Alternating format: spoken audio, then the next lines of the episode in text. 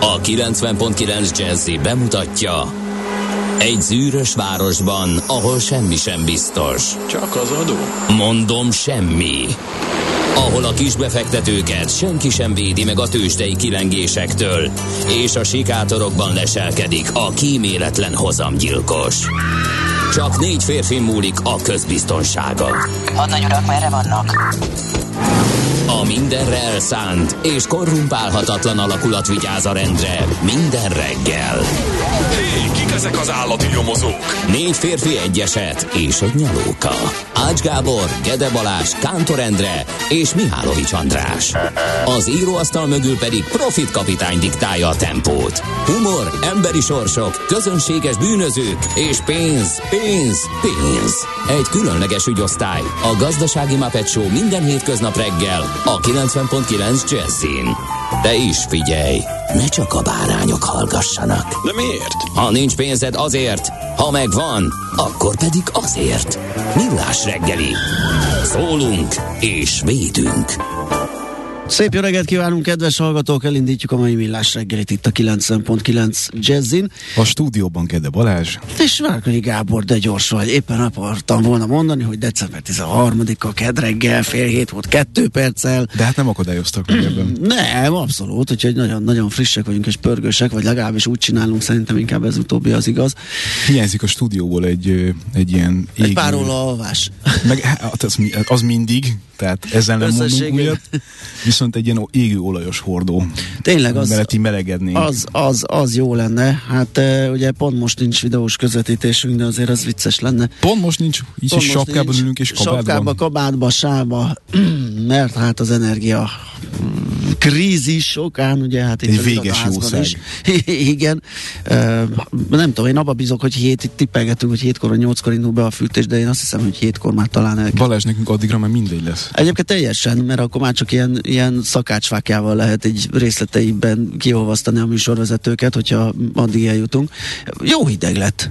Most reggel is az van, úgyhogy aki szabadban tartja az autóját, az számoljon rá egy kis időt az indulásra, mert bizony vakarós a reggel. Uh, engem is meglepett, sokkal előbb beértem volna, csak csak le kellett hámozni a, a nem túl vastag, de az a masszív, ami nem jön le gyorsan, ugye rá kell indítani a fűtést, meg mindent, hogy leváljék. Úgyhogy... Ilyenkor kezded értékelni a, a kormányfűtést, ami egy rettenetesen jó dolog.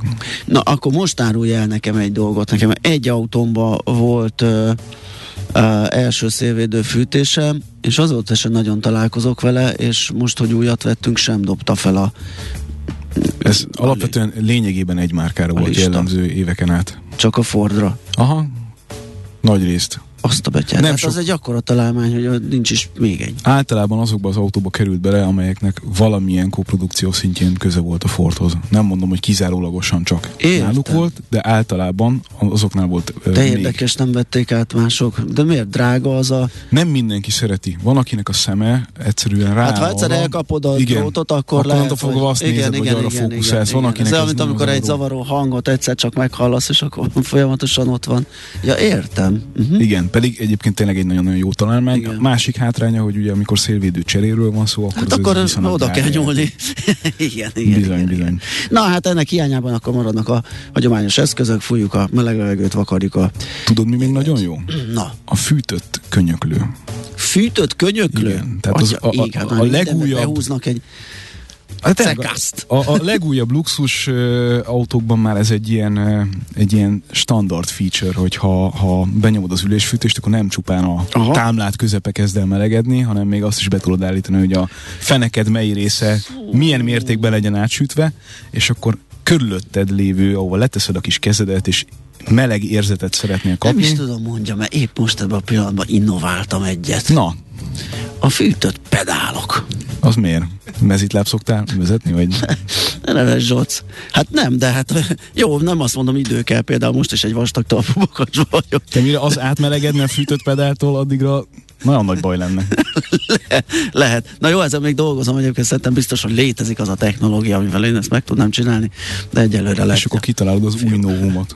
Igen, abszolút, és eladom valami nagy autógyárnak, és engem többet itt nem hallatok, mert nyugdíjba megyek. Na, hát jó, ezek után akkor mindenki készüljön a hidegre, hőmérsékletre, hogy ez mit jelent, fú, nem is emlékszem, hogy mit mondott az Minusz autó. 5, amennyire emlékszem már, mint, hogy, hát hogy a mai napra azt mondták, ja, azt mondták. országos minimumnak talán, nála mínusz 3 volt.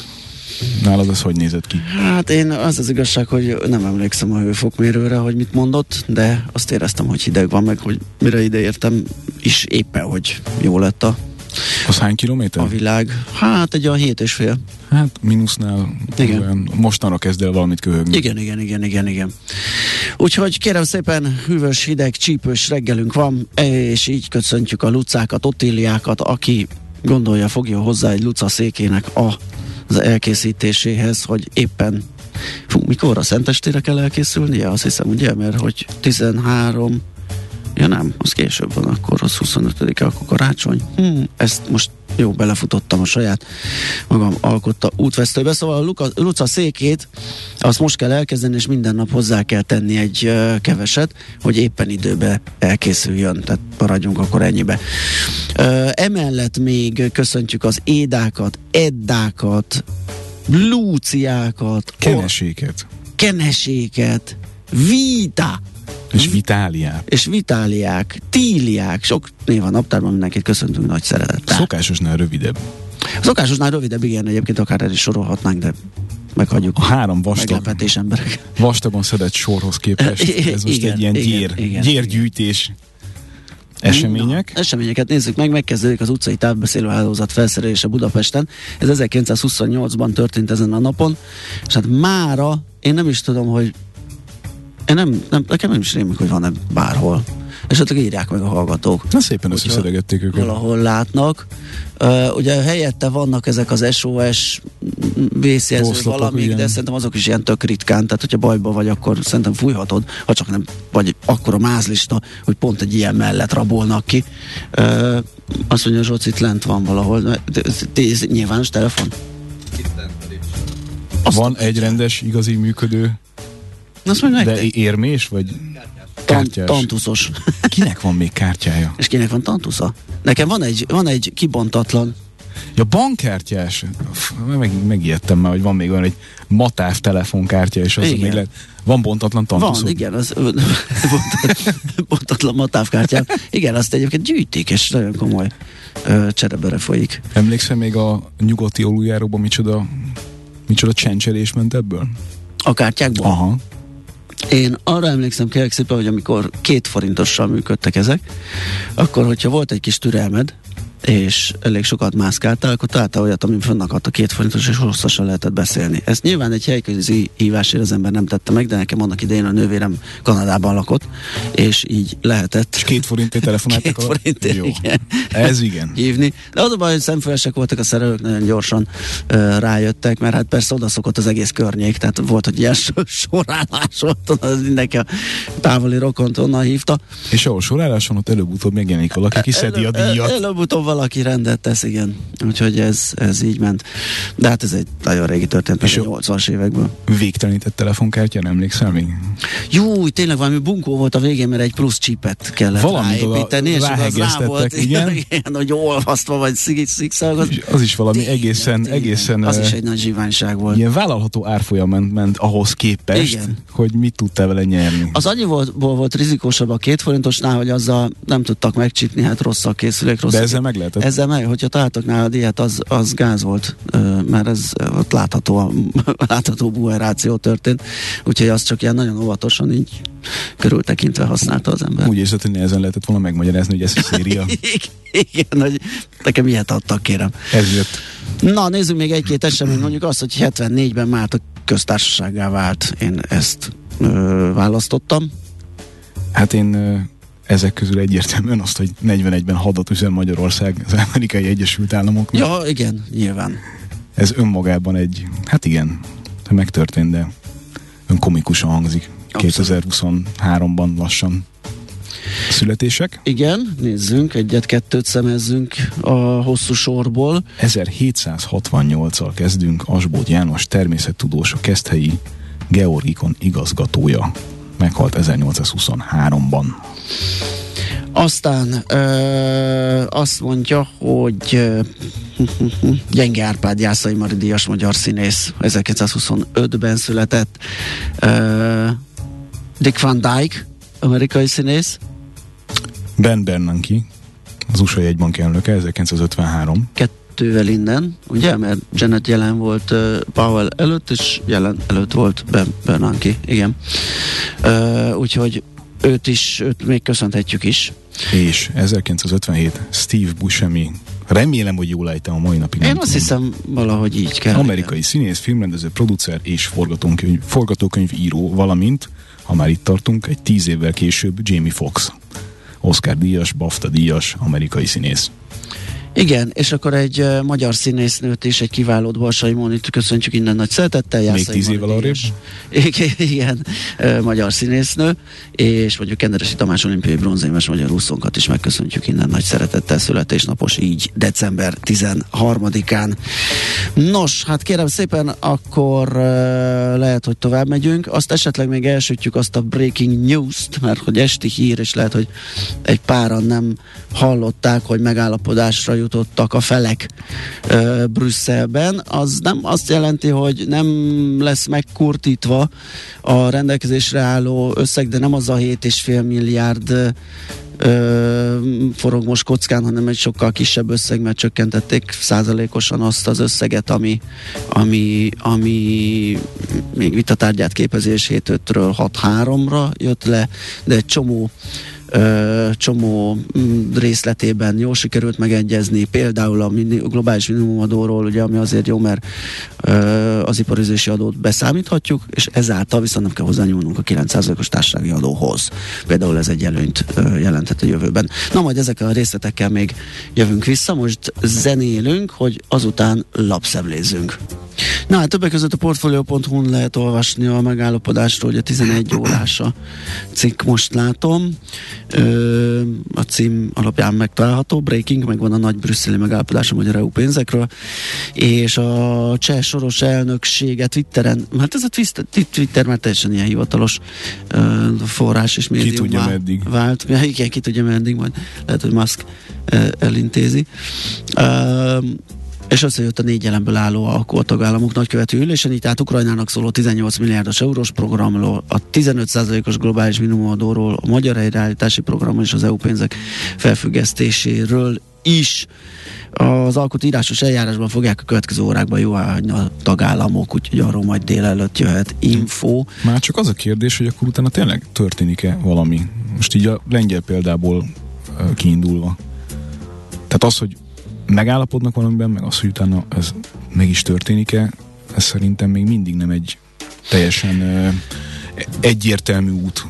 Mármint a pénzek kifizetése, igen. hogy időben, mikorra igen. tevődik ez. Hát igen, ugye itt már voltak olyan nyilatkozatok, ami arról szólt, hogy hogy ez áttevődik a jövő év elejére, de a lényeg az ugye, hogy most kellett a megállapodásnak megszületni ahhoz, hogy ne vesszen el. Tehát ugye az is ö, fennforgott, vagy az a, az a, annak a lehetősége is, annak a kockázata.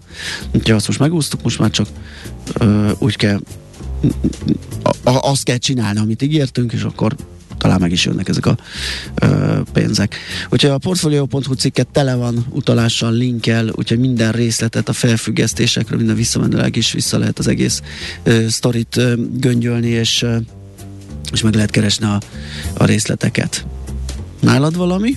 Hát azt nézem, hogy ez értelemszerűen mindenhol Hát ez most biztos. Mindenhol visz mindent. Igen. Uh, amikor utoljára még délután néztem, akkor 4.18 volt a forint.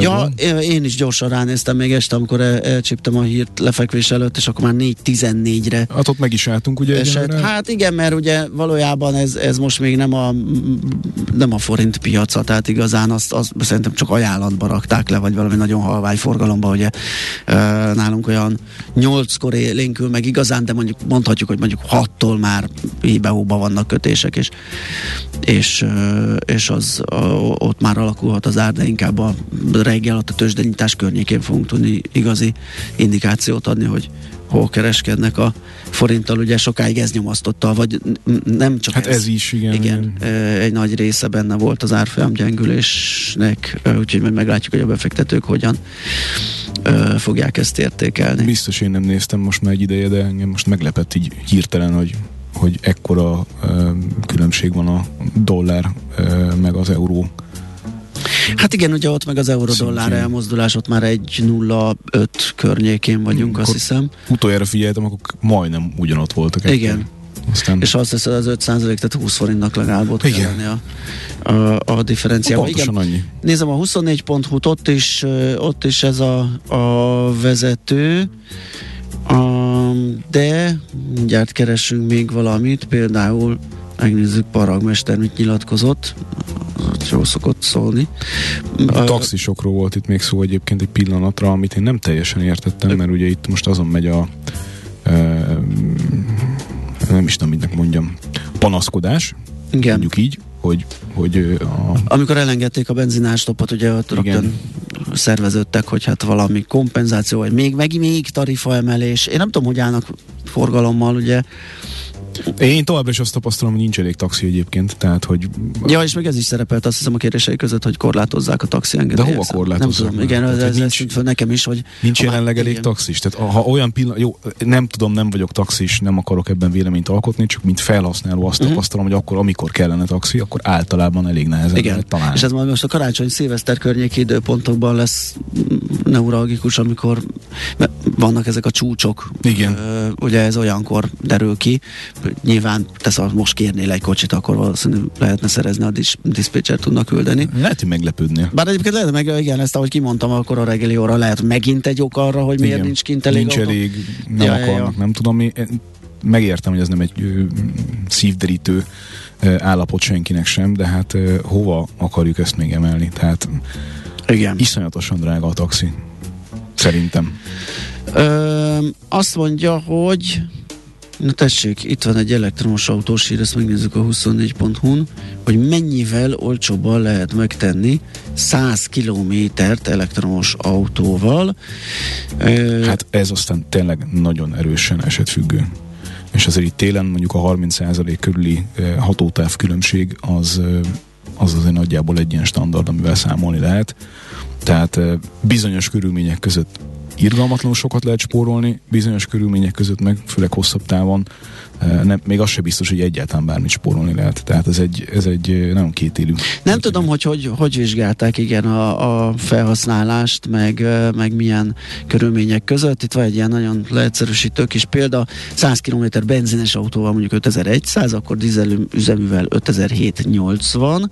Ez a távolság elektromos autóval 17 kWh átlagfogyasztás számolva rezsicsökkentett árammal 660 forint, piaci áron 1190 forint, gyors töltős árammal átlagosan 2320, villámtöltőssel 3230. Hát ez ö, is sok mindentől függ, mert Igen. ugye a, az elszámolás De ahhoz, is... hogy érzékeltesse a differenciát, jó ez?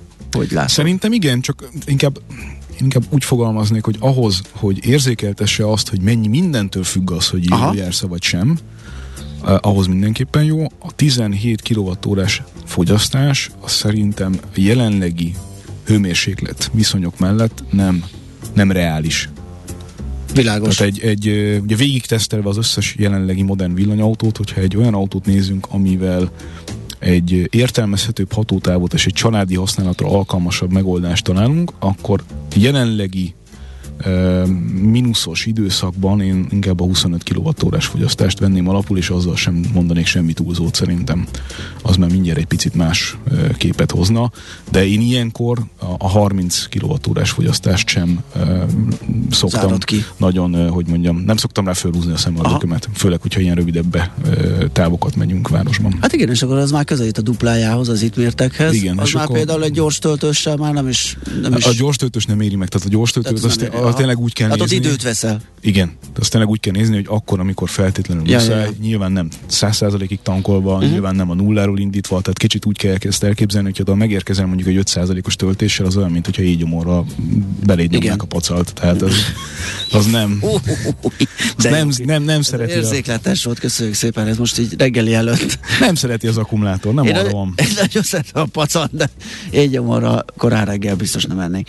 Na jó, akkor szerintem zenélünk még egyet, mit szólsz, és megnézzük, hogy mi történt tegnap a tőzsdéken.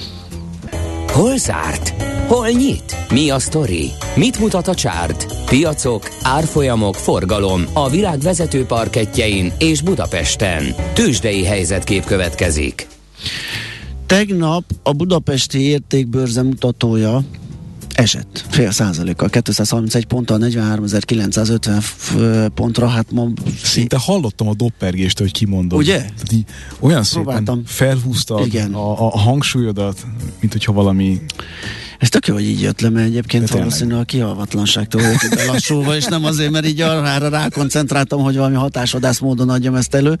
Um, abban bízhatunk, hogy ma azért itt lesz, lesz ennél jobb teljesítmény is a budapesti értéktősdén. Van saját sztorink, ugye a brüsszeli megállapodás, és nem beszélve arról, hogy tegnap a tengeren túli és nemzetközi piacokon is jó hangulat volt, úgyhogy biztos vagyok benne, hogy ez itt nem így lesz ma. De tegnap uh, Mm, mi?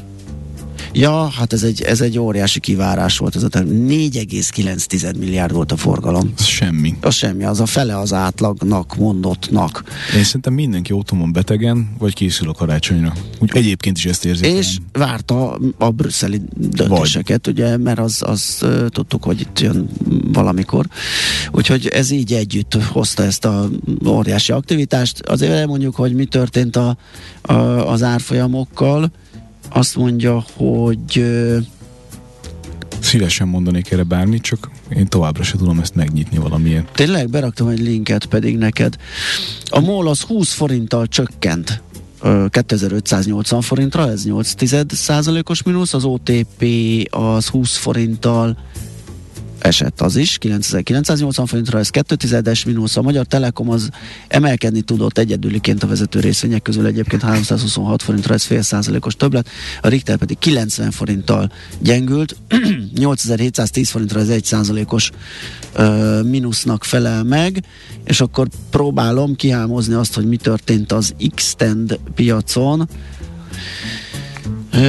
De azt most nem fogom tudni, mert itt ez a link nem működik, úgyhogy hát nem, nem csak nekem indult nehezen a reggel, azért a technika is, technika is próbál minket megzavarni, de nem fog neki menni, mert gyorsan átslisszolunk a nemzetközi hadszintérre, és elmondjuk, hogy a tengeren túli piacokon elég szép emelkedés volt a technológiai szektort tömörítő sőt, annak is a krémjét tömörítő, Nasdaq százas az 1,2-vel emelkedett százalékosan, az S&P az 1,4 százalékkal, a Dow Jones pedig 1,6 százalékkal. Európa szerte inkább a mínuszok, az olaszok tudtak 4 kal emelkedni, a frankfurti DAX fél százalékkal, Párizs 4 tizeddel, spanyolok 4 tizeddel estek, nem mondok végig mindenkit, keresek inkább pluszosokat, hát Európában nehéz találni, viszont most a tengeren túlon például a hongkongi mutató az pluszos, az indiai is pluszos, a Ugye megnézzük, hogy Sánkhájban mi a helyzet. Nagyon pici mínusz, az inkább ilyen, ilyen mínusz nullának fogható fel, és ahogy ugye már reggel beszámoltunk a forintnak a mozgásáról, ö, mindjárt nézek egy frisset, de az volt látható, hogy az esti brüsszeli hírek legalább 4 forinttal került lejjebb a jegyzés. Most per pillanat, kérem tisztelettel, amit én látok, az ugyanaz. Ugyanaz. 414 forint 50 fillér, tehát ahova lepottyan tegnap, onnan várjuk a folytatást, ahogy említettem, a forgalom majd most kezd megjönni, nem sokára beindul az élet a bankközi piacon, és meglátjuk 8 óra után körülbelül, hogy mégis mi a helyzet, és uh, mit mutat a csárt. Tőzsdei helyzetkép hangzott el a Millás reggeliben. Nos, kérem szépen, uh, tovább megyünk, szerintem hírekkel. Eszményi Anett mondja el nektek a legfrissebbeket, utána visszajövünk, folytatjuk a millás reggelit itt a 90.9 Jazzin, méghozzá a szokásos menetrend lesz budapesti hírekkel, jövünk vissza, a játékunk is folytatódik, ö, aztán pedig Bucski Pétert hívjuk a G7.hu újságíróját, megnézzük mi a helyzet a Dunafernél, ott nagyon billeg a, a léc, ugye Pekünkre pont ukrán-orosz hát, tulajdonosok benne. Én igazi állatorvosiló, nem? Tehát ebbe a történetben minden benne van. Energiaár, minden, minden, rendezetlen minden. tulajdoni viszony, Abszolút, sok ember. Acéliport, or, vagy acélipar, exportot akartam, csak összevontam a két kifejezést. Acélipar export. Mert, mert nagyon jelentős, tehát arra is azért is vigyázni kell rá, mert, mert hát meg sok ezer ez, ez megborul, so, ugye négyes fél ezer munkahely emlékeim szerint. Hát Úgyhogy meg, hogyha rácsatlakozunk, valószínűleg van az még egyszer annyi is, igen, a igen, tágabb értelmet igen. nézzük. Szóval... És ez aztán tipikusan az a sztori, amit érzel, hogyha egyszer el van engedve, akkor ezt újraindítani lehetetlen. Azt hiszem. Gyakorlatilag. Na, úgyhogy izgalmas témáink lesznek a következő órában, és tartsatok velünk, most hírek, aztán jövünk vissza. A reggeli rohanásban könnyű szemtől szembe kerülni egy túl szépnek tűnő ajánlattal. Az eredmény krétával körberajzolt tetemes összeg. A tethelyen a gazdasági helyszínelők, a ravasz, az agy és két füles csésze és fejvállalakzat. A lehetetlen küldetés megfejteni a Fibonacci kódot. A jutalom egy bögre rossz kávé és egy olyan hozamgörbe, amilyet még Alonso Mózli sem látott. Millás reggeli, a 90.9 Jazzy Rádió gazdasági mapetsója. Vigyázat! Van rá engedélyünk! A Millás reggeli fő támogatója a Schiller Flotta KFT. Schiller Flotta and Rent a Car. A mobilitási megoldások szakértője a Schiller Autó tagja. Autók szeretettel. Jó reggelt kívánunk! Ez a Millás reggeli itt a 90.9 Jazzink reggel 485 perccel Várkanyi Gáborral és Gede Balázsjal, és szolgálti közlemény, aki SMS-t küldene nekünk, és nagyon szomorkodna, amiatt, hogy nem olvastuk be. Az nem véletlen. Ne tegye. Ne mert, tegye. Mert egyszerűen nem akar frissülni Megint? az SMS falunk. Nem, az teljesen... Akkor én ültem ott, akkor is ez volt. Kicsekkolt akkor WhatsApp és Viber. WhatsApp és Viber az tökéletesen működik, úgyhogy jönnek is az SMS-ek. Na, hogyha van közlekedési info, akkor azt mindjárt mondjuk. Budapest legfrissebb közlekedési hírei, itt a 90.9 jazz úgy tűnik, hogy azon kívül, hogy hideg van, nincsen probléma. Tényleg? Hát én nem látok se dugót, se balesetet, se semmit. Óvatosan is mennek az emberek, az érződött reggel. Hát most itt nézem a, az útinformot, és hát az erős forgalomról a szokásos helyeken, az M3, M0, 10-es, 51, tehát tényleg úgy tűnik. Ez gyakorlatilag uh, úgy is lehetne hagyni, mert hogy... Igen. Tehát ezt be kéne mondani minden reggel, így van. Hozt haladás. Hát szerintem ők is néha Ctrl-C, Ctrl-V-znek, mert, mert ez annyira jellemző, de nem, mindig próbálják egy kicsit átfogalmazni, most is úgy tűnik, hogy... Most máshogy állnak az autók. Má, má, más a sorrend. Budapest, Budapest, te csodás! Hírek, információk, érdekességek, események Budapestről és környékéről. Na, megnézzünk egy pár uh, dolgot, ami érdekes lehet. Ugye a Blaha felújítása ö, úgymond véget ért, vagy átadták a teret, mondjuk. Ö, Na, akkor itt álljunk meg egy pillanatra, igen. és ne csináljunk belőle még véletlenül se politikát, mert hogy mindenből politikát csinálnak, igen. ugye? Ezt szerintem most ö, kerüljük el, és mondd el nekem őszintén, hogy neked mi a véleményed erről, mert én egyenlőre nyilván azért, mert nem zöld semmi, de hogy egy beton rengeteget látok. Hát még. Még azért mondom, hogy... Bízunk benne, hogy nem az lesz, mert a látványterveket láttam utoljára, vagy abból tudok inkább következtetni most ebből a jelenhelyzetből, még talán kevésbé, az jól nézett ki. Abszolút. tehát én, én tökre tetszik a Corvinnak a felújítása, meg, meg az egész tér, úgyhogy... Ha, hát az amikor, már nagyon esedékes volt azért, nem? Tehát de, hát az, persze, de, de az, hogy ebben a formában, tehát Aha. az, hogy, hogy egy modernizálják, de mégis magánhordozza a jegyeit. Ugye az egy olyan épület volt, ami hát talán Magyarországon az első ilyen kifejezetten áruháznak épült épület ö, volt, és vagy a fővárosban biztos. És a fiatalabbak már csak a bulizásból. A fiatalok ismerik. a bulizásból, meg abból a play, play dobozként, Valamiből, ugye, ami... amit elrejtettek a 60-as években az 56-os háborús, vagy nem háborús, hát, hát igen. lő szét szernyomokat lőve, szét volt igen. lőve, és ez volt a legegyszerűbb, ugye, mert hogy ne érdeklődjön ott senki, hogy mi történt. Szépen meg se történt. Meg se történt, nem is volt, úgyhogy szépen elfették, eltakarták. Úgyhogy azt a lehámozás után így lett felújítva. Úgyhogy én azt várom, hogy megkapja a teljes képét, és akkor majd... Megjön a tavasz, és akkor szépen zöldelni fog minden? Bízunk benne. De én nagyon örülnék neki. Hát. Én is. Hát aztán, hogy mi lesz belőle, mert hogy valamiért ez a köztéri faültetés még mindig olyan nehezen megy nálunk, és nem tudom, háromból kettő kirohad, és újra kell ültetni, de azt majd meglátjuk, hogy, hogy a technikai kivitelezés hogy zajlik, de reméljük, hogy lesz jó sok zöld. Viszont egyelőre nincs elég budi. Úgy néz ki. Pedig erre, erre büszkék voltak, nem? Uh, igen, uh, hát lett is egy, azt hiszem. De az sem működik még, nem? Vagy, és vagy se... le vagyok maradva? Uh, azt mondja, hogy uh, mindjárt nézem.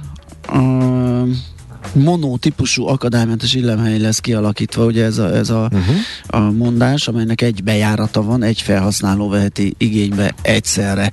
Hát azért, hogyha megnézzük az átmenő forgalmát annak, akkor lehet, hogy kevés az elég lesz. kemény. Uh, 250 forintba fog kerülni. Hát én nem tudom, én valahogy nem feltétlenül várom el a, az ingyen budit. Tehát az is munka, az is energia, hát, hogyha, az ha is választhatsz, hogy ingyen az, legyen, vagy legyen. tiszta, akkor igen, legyen fizetős igen. Illetve, és tiszta. hogy legyen egyáltalán közvécé, vagy igen, mert hogy nagyon kevés hely van, és nagyon kevés lehetőség. Egy-két helyen szerinted azokat a megoldásokat, amiket mondjuk Amsterdamba bevezettek, hogy nyilván ez férfiak számára egy igen. helyzeti előnyt jelent, de hogy bizonyos körülmények között azért mégiscsak kulturáltabb megoldani ezt a fölállsz pisilsz, majd arrébb mész típusú uh, dolgot. Hát nem tudom. Én szerintem azt egy-két helyen lehet, hogy Igen. kéne alkalmazni, még nem is feltétlenül ugye a legközpontibb.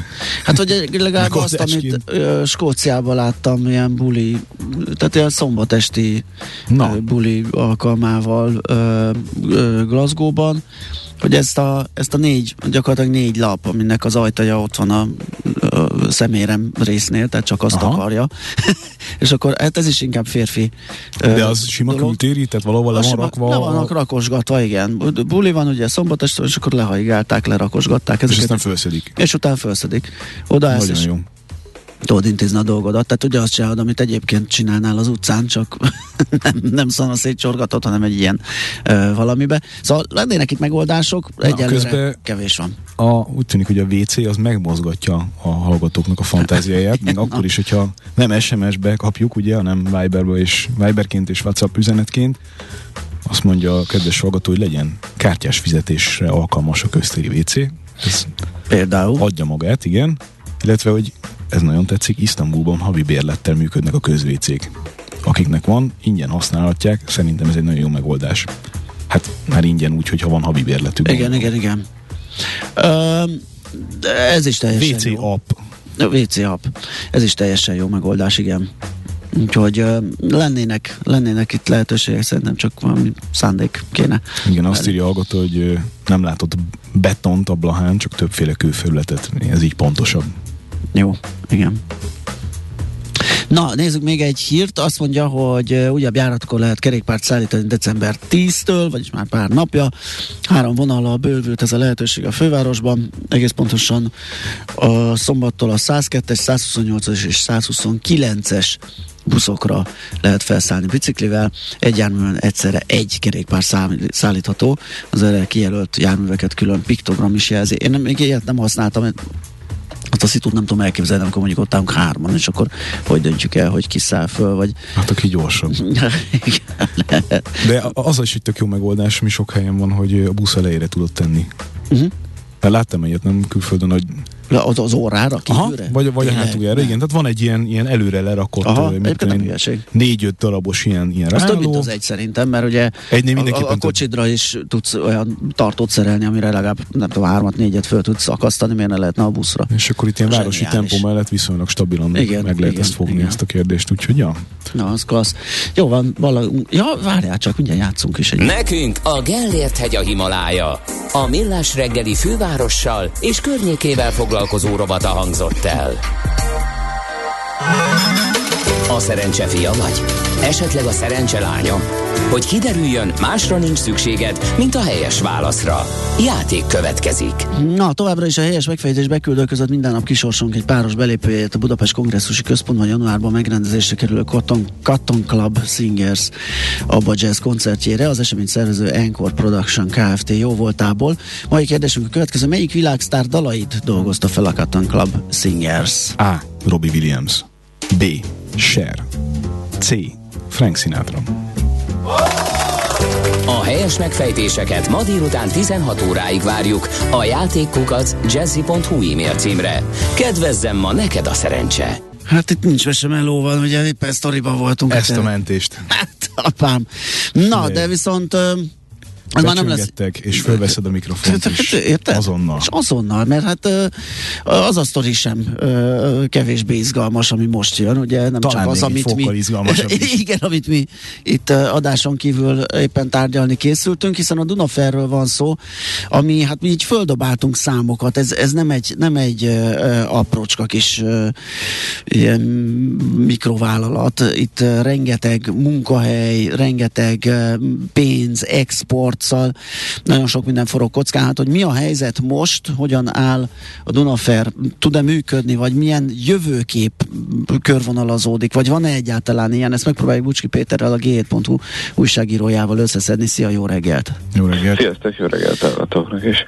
Na mi a helyzet? Ugye ezért ez egy óriási acélipari konglomerátum, az exportunkban is nagyon jelentős résszel veszi ki magát, rengeteg embert foglalkoztat, és hát gyakorlatilag amit utoljára tudunk róla, még három évvel ezelőtt talán 19-ben mm, adott be beszámolót, ott már méretes mínuszok ö, termelődtek. És hát, hát és ilyen... mielőtt tovább megyünk, azért ezt ízlegessük már egy kicsit, tehát egy ekkora cég utoljára három éve adott be bármit. Igen. Igen, igen, ez ne, nehéz kérdés, hogy mekkora cég. Ugye 2019-ben 290 milliárd forintos árbevétele volt, Aha. ebből egyébként 287 milliárd volt az export, ez nagyon jelentős, akkoriban ilyen 4500 körülire a, a, volt a munkavállalói létszám. Ugye ez nehéz kérdés, hogy mennyi a munkavállaló, mert itt is azért elég sokan kiszervezéve voltak, és azért a, a, a, van egy csomó leányvállalata is ennek a, a Dunafernek, a legnagyobb ugye, ami pont most a hírekbe bekerült ez a, e, az ISD Power, ami a, a, a, az áramellátást és az energiállátást biztosította, és hát összességében ugye itt még e, ezeknek, e, ezeknél is azért csak ezeknél a, tulajdonban lévő nagyobb cégeknél is 800-an dolgoztak a, a legutóbb, itt még van, ahol 2020-as beszámoló is látszik, és itt ugye, ami a gond volt nagyon, hogy egy ilyen, a, ami a Dunafernek a hiánya volt, ami 2019-ben az önmagában 54 milliárd volt, ekkoriban a, az ISD vagy ISD Powernek még 10,9 milliárd volt a, a minusza, uh-huh. és 2020-ra akkor már 66 milliárd volt ennek a cégnek is a minusza. És ugye ezt hozzávesztük, hogy itt eh, milyen energiára emelkedések voltak azért az elmúlt években. Hát ezeknek, ezeknek a mínuszoknak ezek súlyos 100 milliárdok lehetnek. Ugye eh, az, hogy 2019 óta nem adott le beszámolót a cég, vagy hát 2019 évre az 2020 tavaszán, tehát eh, azóta senki semmilyen hivatalos formában, aki a céget vezeti, nem adott erről információt, ezért ezért nagyságrendekben egyáltalán hol tartunk. Hát itt valószínűleg az energia fizetésével csúszottak el a leginkább, úgyhogy ez lehet itt a gond, amit már nem tudtak tovább finanszírozni. Tehát ez egy általános problematika, hogyha jól értelmezzük a kérdést ebben az iparágban Európában, és ehhez jön még hozzá, hogyha jól értelmezhető a kérdés, hogy egy teljesen átláthatatlan, és ugye Oroszországhoz és Ukrajnához is köthető tulajdonosi szerkezet van. Ez így együtt azért elég. Akik nincsenek jobban, mint ahogy Igen. az országaik sem. Meg nem nagyon tudunk róluk semmit. Igen. Tehát egy kicsit ilyen sötét 90-es évek hangulat a, a magyar cégbíróságok és a magyar uh, jogrendszer működésére sokat elmond, hogy évekig tud egy vállalat tud működni, nem lehet tudni, hogy ki a tulajdonosa is. Igazából hát van egy, egy ciprusi cég, ami ennek a Steelhold, ami ennek a tulajdonosa, és azt nem lehet eldönteni, hogy ennek ki a képviselője. Ez meg az Európai Unió van a, a gazdasági problémákról mond el sokat, hogy Ciprus, akit azért olyan viccesen olyan, hát majdnem adóparadicsomnak szoktunk titulálni, Igen. tehát azért mégiscsak így van egy ilyen ország, ami ipari méretben orosz pénzmosással foglalkozott, és hát ennek ez is egy ilyen mellékterméke, hogy itt nem igazán működött ez a, a, a sem a cég jog, és nem lehet megmondani, hogy ki a tulajdonosa elméletileg. Ennek a VUB nevű orosz állami bank az 50%-os tulajdonosa, és van kettő másik tulajdonos, akiknek körülbelül 20 25%-os lehet, de ebbe se lehetünk biztosak, tehát ez sajtóhírekből megnézték, akkor valaki hallotta, tehát ezek nem olyan komoly információk.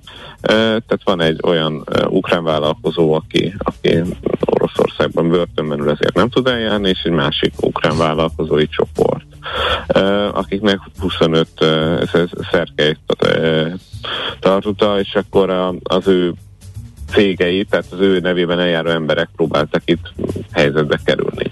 Uh, itt tényleg az a legérdekesebb, hogy, hogy miért nem lehet tudni, hogy ki ennek a cégnek a képviselő, aki idejön a Magyarországi cég kép, és mondja, hogy én jöttem ettől a tulajdonos cégtől, és akkor én szeretnék szavazni.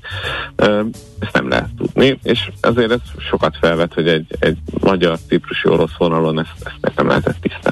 És ki rakja bele a lóvét? Igen, és hogy bele tudja-e például a kormány tud-e segíteni egy ilyen keszekuszal rendezetlen ö, Hát ebben a cégben már nem. Azt szerintem egyértelműen ki jelenthető, a szándék sincsen, tehát itt valószínűleg sőt eljárás lesz a vége, és akkor a vagyonelemekkel valami történik. Hát ezért ez egy nagyon jelentős érték. Tehát, De, bocsánat, lépjünk vissza még egy, egy, egy-két, uh-huh. egy, csak egy picit, hogy eddig, tehát hogy jutottunk el eddig ahhoz a ponthoz, hogy ez valahogyan működtetve volt, mert hogyha ha jól értelmezzük a cikkedet, akkor itt valaki valahogyan ezt finanszírozta, valamilyen formában. Ö, alapvetően a működésből finanszírozhatták, tehát ha nem fizetett azokat a tartozásokat, amik a problémát okozzák, akkor ezt lehet. Tehát itt nagyon ügyesen, ezért a menedzsmenttől ez tényleg valahol világszám volt, hogy tulajdonos nélkül e, éveken keresztül egy ilyen környezetben működött a cég. Tehát itt a beszállítókat kellett úgy elhitetni, hogy egy tulajdonképpen valahol, ha úgy veszük, cég jogilag ex-lex állapotban működő vállalat fizetni fog.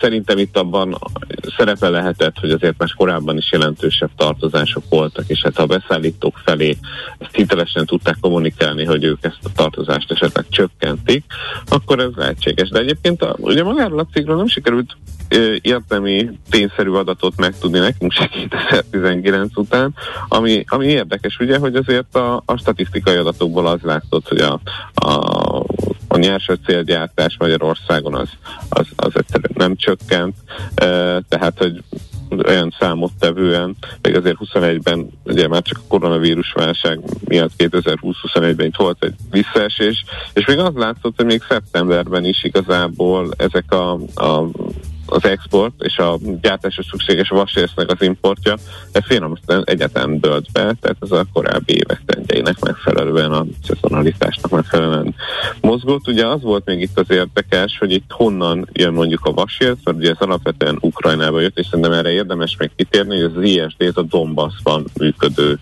uh, vas és acélipali konglomerátum, amit a 2014-ben indított orosz háború tönkretett, hogyha úgy vesztük. Tehát innentől kezdve ennek a cégnek nem csak jövője volt. Ugye ez, a, a, amit a szeparatistáknak mondott oroszok elfoglaltak 2014-ben, az a terület azért az, az, az a vasércbányák egyik része, és akkor ott vannak, hogy a, a, az acélgyárak azok hol vannak, meg a feldolgozásuk, tehát itt a, a frontvonal két vonalára szakadtak, hát ugye Mariupolban a, az acélgyárat ugye azt elpusztították az oroszok, tehát itt ennek is azért jelentős szerepe volt, tehát eh, és, és így a, az ukrán import helyett így Bulgárián átjött mondjuk már szeptemberre. Tehát itt valószínűleg az is lehetett, hogy, hogy itt azért elszámolási viták voltak, és uh, lehetett egy uh, olyan elszámolási vitát is hallani, hogy egy ilyen DBK nevű Bécs cég, aminek egyébként 40%-ban a Dunaferra tulajdonosa, és ez egy nyersanyag ellátó vállalat, tehát egy, ez szállított be sokáig a vasértet, a Foxot, és hogy ezzel elszámolási vita történt, és akkor emiatt ez már nem szállított többet, erről volt közlemény is, hogy, hogy ők már nem szállítanak többet, és valószínűleg ez volt a leg, lehető legnagyobb probléma, hogy mert nyersanyagnak a legnagyobb nyersanyag szállítóikat elveszítették. És hogyha bevételi oldalt nézzük, akkor az export az eredendően, vagy alapvetően merre, merre irányult? Tök jó piacai voltak, nem? Olaszországba, Ausztriába, Lengyelországba, Németországba. Ugye azért azt látni kell, hogy a, a Dunafer nem volt egy olyan nagyon innovatív acélgyártó, tehát mondjuk a jól fizető autóiparban nem nagyon találta meg a számítást, ez a jelentősebb beruházások kellettek. Azért nem, nem egy olyan e, rossz acélgyár ez.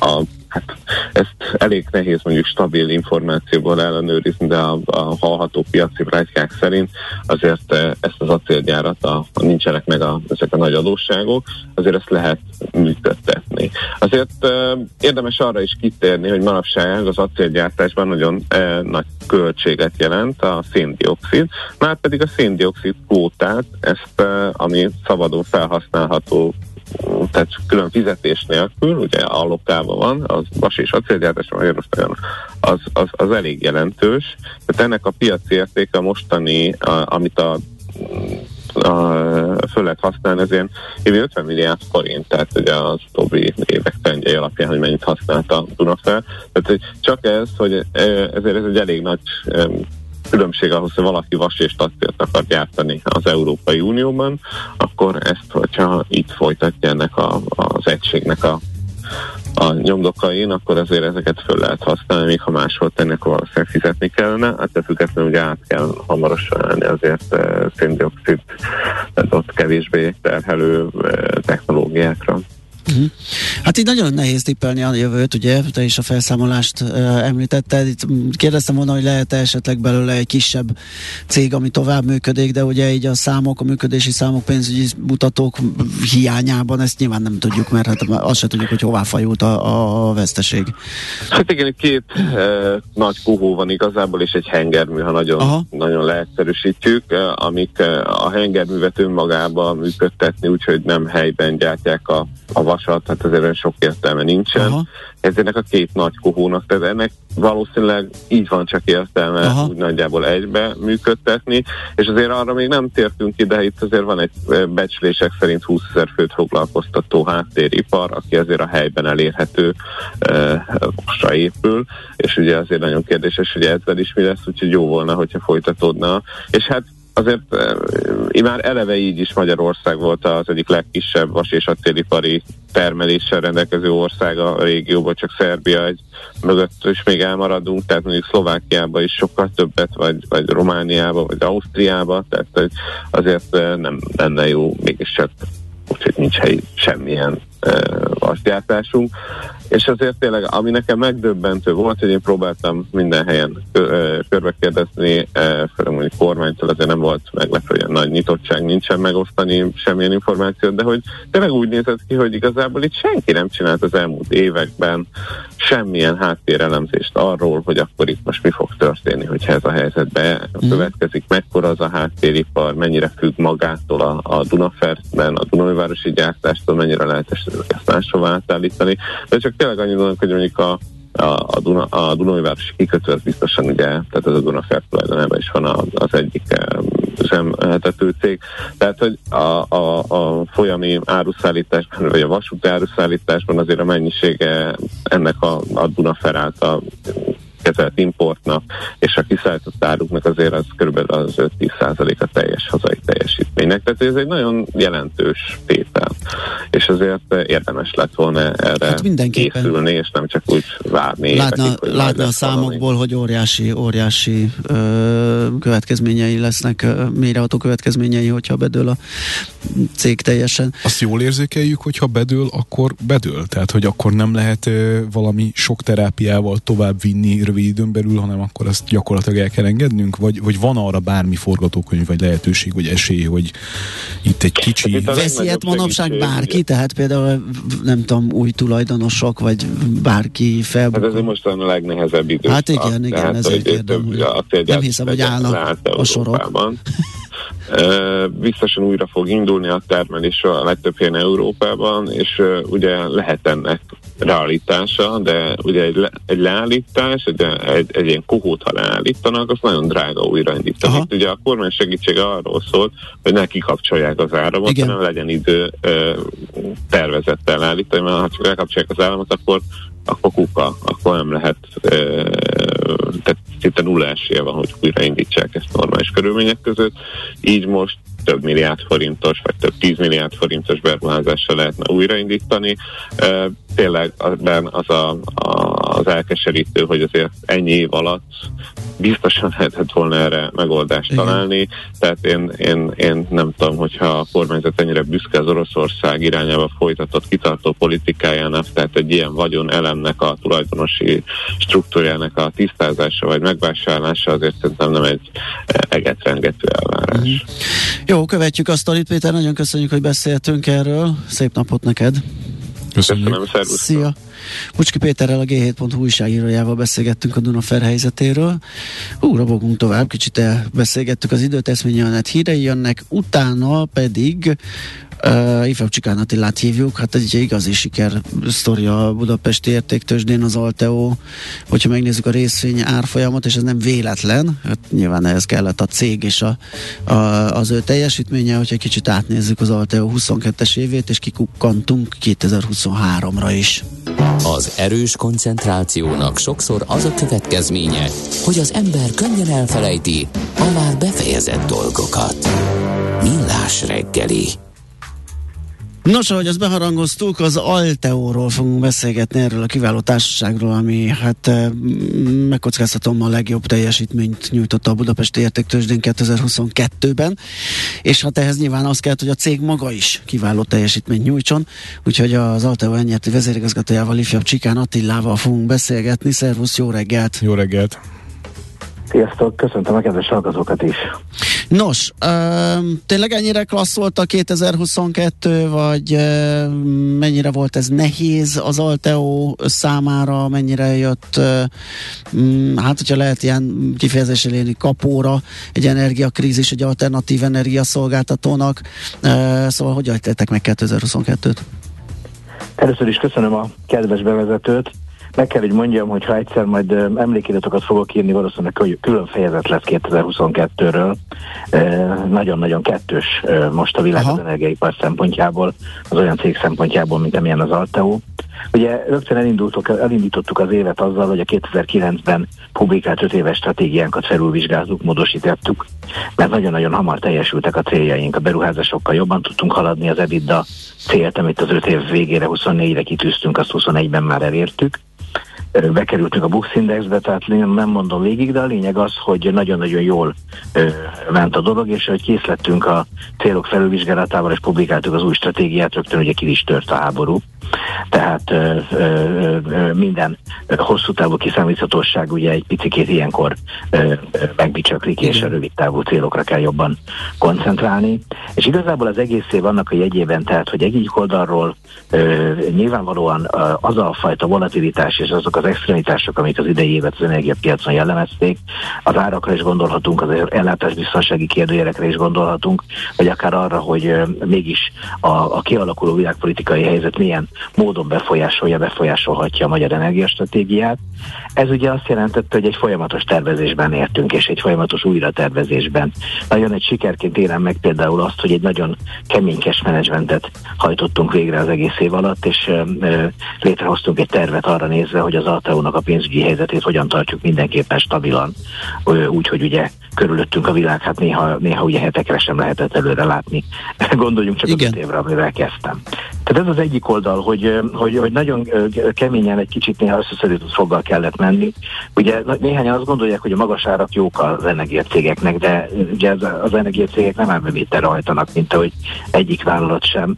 Ugye a Nóivárosi helyzet kapcsán az előbb elhangzott, hogy a nehéz helyzet egyik okozója pont a fellépő energia. Na most, amikor egy vállalatokat ellátó vállalat ö, ö, szembesül a, a, a, az ügyfelei nehézségeivel, akkor nyilvánvalóan ugye ez neki is nehézséget jelent. Tehát nekünk nagyon keményen kellett és nagyon fókuszáltan kellett dolgozni ebben az évben, hogy biztonságos pénzügyi helyzetbe tudjunk menni, és ennek a kapcsán elég sok mindent is tettünk és publikáltunk, de közben azt is meg kell, hogy mondjam, hogy a hosszú távú folyamatok, amik már háború előtt is látszottak, és azt gondoljuk, hogy háború után is meg fognak maradni, ilyen a megújuló energiáknak az előretörése, ilyen a fenntarthatóságnak a, az egyre hangsúlyosabb szerepe, a körforgásos gazdaság, amit sokan a hulladékgazdálkodással azonosítanak, de annál jóval több is lehet. Ennek az előretörése, ezek hosszú távon mind az általnak a stratégiáját segítik, meg erősítik, tehát azt gondoljuk, hogy ha biztonságosan átelezünk ezeken a volatilis ö, ö, időszakon, akkor, akkor hosszú távon nagyon komoly növekedési potenciált látunk még. Uh-huh. Az ügyfeleknek a, a, a fizetési nehézségei, amik azért föléphetnek egy ilyen gazdasági környezetben, az mekkora rizikót jelentenek az alkalmazáson? Akkor itt már lehet, hogy itt a kilátásokat taglaljuk, ugye, mert hát ezek most léphetnek fel igazán, vagy most kezdődhet igazán. Most fog bepörögni. Igen. igen. Igen, hát itt ugye két dolgot tudok mondani. Az egyik az az, hogy ö, nekünk is van ugye egy kereskedelmi ö, üzletágunk, tehát látunk el villamos energia és gázfogyasztókat. Ugye nagyon sokat dolgoztunk velük az év során azon, hogy megtaláljuk, hogy milyen termékekre van ö, igazából ebben a helyzetben szükségük, és milyen az az időszak, amire érdemes magukat lekötni. Nyilván mi sem tudunk ö, ö, ö, villanyt vagy gázt adni, mint, mint, mint a világpiac, tehát ez ö, ö, nem tud működni, de azért, hogy a jelenlegi helyzeten belül megtaláljuk a lehető legjobb, legrugalmasabb megoldásokat, ezen dolgoztunk. Ez nagyon nehéz, mert ugye ez azt jelenti, hogy nem nagyon vannak termékek, sokkal, sokkal egyedibb csomagokat kell tudni kitalálni a vállalatoknak, és, és hát igen, igenis két oldalú tárgyalásokon lehet ezeket valamilyen módon véglegesíteni. Azért ez sokszor működik, működőképes, Ö, ö, és hát azt kell, hogy mondjam, hogy a, hogy a kereskedelmi üzletágunk is ö, tud menni, és tud, tud teljesíteni, a vevőket el tudjuk látni. Kötöttünk például vevői kínlevőségbiztosítást, hogy csak egy példát hozzak azért, tehát amit lehetett, amit kellett, azt megtettük, a bankjaink is mögénk álltak egyébként, és, és forgóeszközhitelkeretet is növeltek. Ugye gondoljunk csak bele, ha semmi se változik, csak ötször annyiba kerül az energia, akkor a vevő kínlevőségállományom, ha egyébként mindenki időben fizet, tehát a normál uh-huh. vevőkénylevőségem, és ötször annyi, mint amennyi volt, ugye?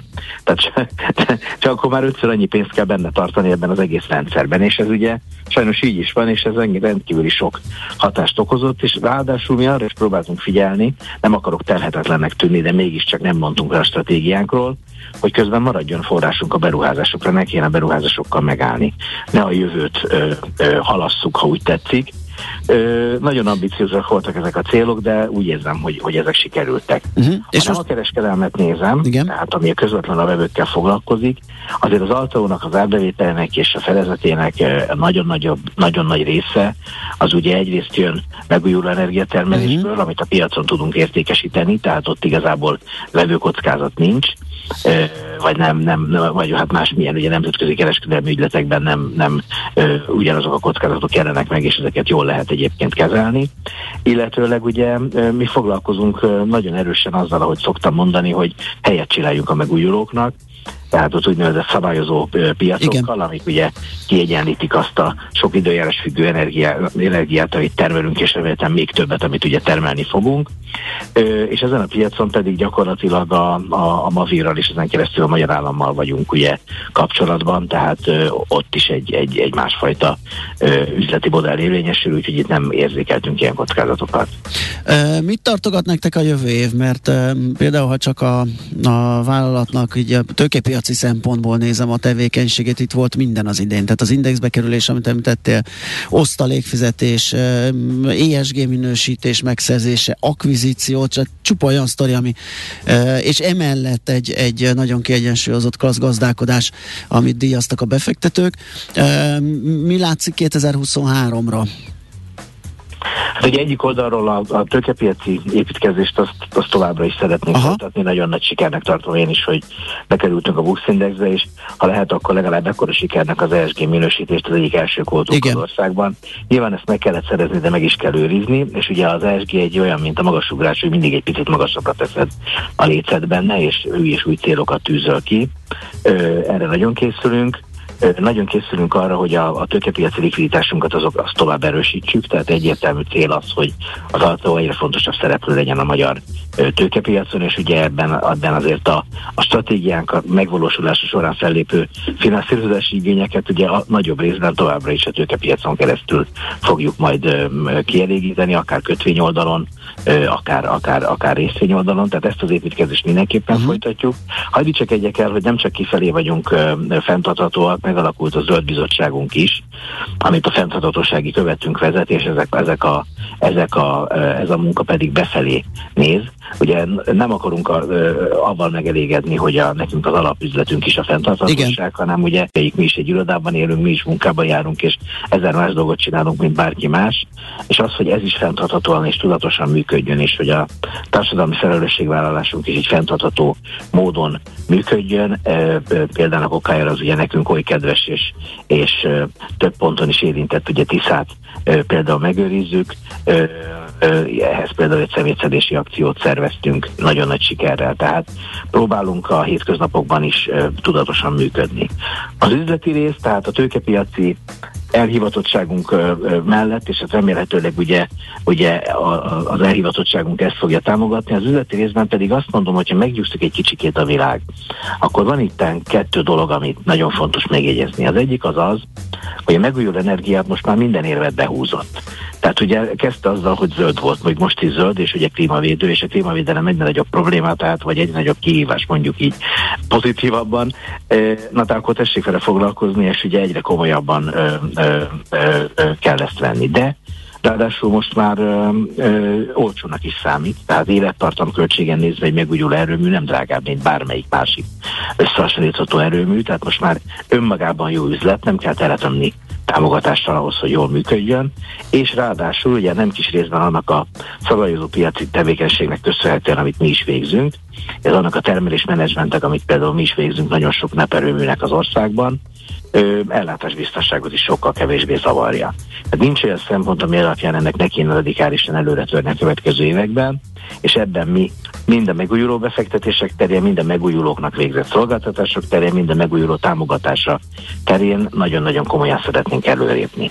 Ez az egyik nagy blokk, és ebben a nagy blokkba beletartozik az is, hogy az iparvállalatoknak is kellhet most már ö, valamilyen erőműfejlesztésben gondolkodni egyre gyakrabban, megjegyzem, ugye a saját energiastratégia kapcsán. És a másik blokk pedig, hogy, hogy indítottunk mi egy új üzletágat, ugye ezt uh, hívhatjuk integrált hulladékgazdálkodásnak, mert így hívjuk. Uh-huh. Ennek a kapcsán volt egy akvizíciónk, ennek a cégnek, a Fegrupnak az integrációja most folyik, és ö, ö, hát nagy terveink vannak, meg kell, hogy mondjam, és nagyon komoly növekedési potenciált látunk a, a hulladékgazdálkodás terén, és ahogy mondtam az elején, a körforgásos gazdaság felépítését ezzel lehet elkezdeni, és az, hogy egyébként áttörést érjünk el abban, hogy, hogy a, a, az anyaghasználatot, a termékhasználatot, és ezen keresztül ugye a föld erőforrásainak a használatát radikálisan tudjuk csökkenteni, megint csak a fenntarthatóság érdekében. Ez rengeteg, rengeteg, rengeteg konkrét üzleti megoldás kell, és ez megint egy nagyon komoly növekedési potenciál a következő években. Hát akkor van itt feladat, és vannak kilátások, úgyhogy mi abban bízunk, hogy ez a jó teljesítmény fennmarad, és abban is, hogy be tudunk számolni ezekről, mert büszkék vagyunk arra, hogy a, ezeket a jó ö, teljesítményeket mi nyomon követhettük, és egy csomót beszélgethettünk velük, úgyhogy ezt köszönjük is szépen. És hát akkor jövőre folytatása következik ennek. Sok sikert hát én is köszönöm, és nagy, nagyon jó szívvel emlékszem azokra a beszélgetésekre, amiket még a legeslegelején folytattunk ennek a sztorinak, és én is bízom a sok-sok további beszélgetésben, boldog ünnepeket kívánok nektek is. Viszont kívánjuk, kellemes ünnepeket, köszi a beszélgetést, szervusz, szép napot! Köszönöm, sziasztok! Ifjabb Csikán Attilával, az Alteo nyerté vezérigazgatójával beszélgettünk. A körforgásos gazdaság több, mint újrahasznosítás. Egy értékláncokon és iparágakon átívelő gazdasági modell, amelyben nincsenek hulladékok. 3R. A millás reggeli körforgásos gazdaság rovata hangzott el. Na kérem, írtak valamit a hallgatók esetleg, vagy ballagunk tovább hírekkel? Hát azt kérdezik, hogy fog erősödni a forint arra. ez jó, ez, igen, ez mindig. Ha ezt tudnánk. Ez mindig, mindig egy nagy kérdés, az egy millió dolláros, de tudod, hogy szolgáljuk ki a hallgatókat, és ha a jövőben nem is uh, belelátni, persze azt feltételezzük, hogy még valamennyit tovább megy, azt elmondhatjuk, hogy egy forinttal már jobban állunk, mint amikor elkezdtük az adást, mert 413 forint 50-en, pont egy forinttal van lejjebb az euró jegyzése, úgyhogy most kezd igazán élénkülni a, a piac, majd most lesznek ezek az árak. Ezzel párhuzamosan azt is kérdezik, hogy az OTP fog erősödni, hát feltételezem, hogy benne van a pakliban. Benne van a pakliban. Ennyit igen, tudunk feltételezni. Igen, abszolút, de hát ugye biztosat soha nem tudunk kijelenteni, főleg nem tudunk ez kizárt dolog, mert nem tudjuk, hogy egy klasszikust. Ide így van, így van, így van. Úgyhogy az fél tízkor ki fog derülni, majd a szakikkal megbeszéljük a tőzsdenyítás részleteit, hogy ők mit látnak, meg mire ö, gyanakodnak, vagy mit sejtenek a jövőt illetően. Most viszont ezt mindjárt hírei jönnek, utána pedig jövünk vissza, és ö, privát banki dolgokról fogunk beszélgetni. Hát biztos, hogy nem ismeretlen számotokra Presinget Gyula. Egész évben jó sokat beszélgettünk vele, az MKB Private Banking igazgatóját várjuk ide a stúdióba.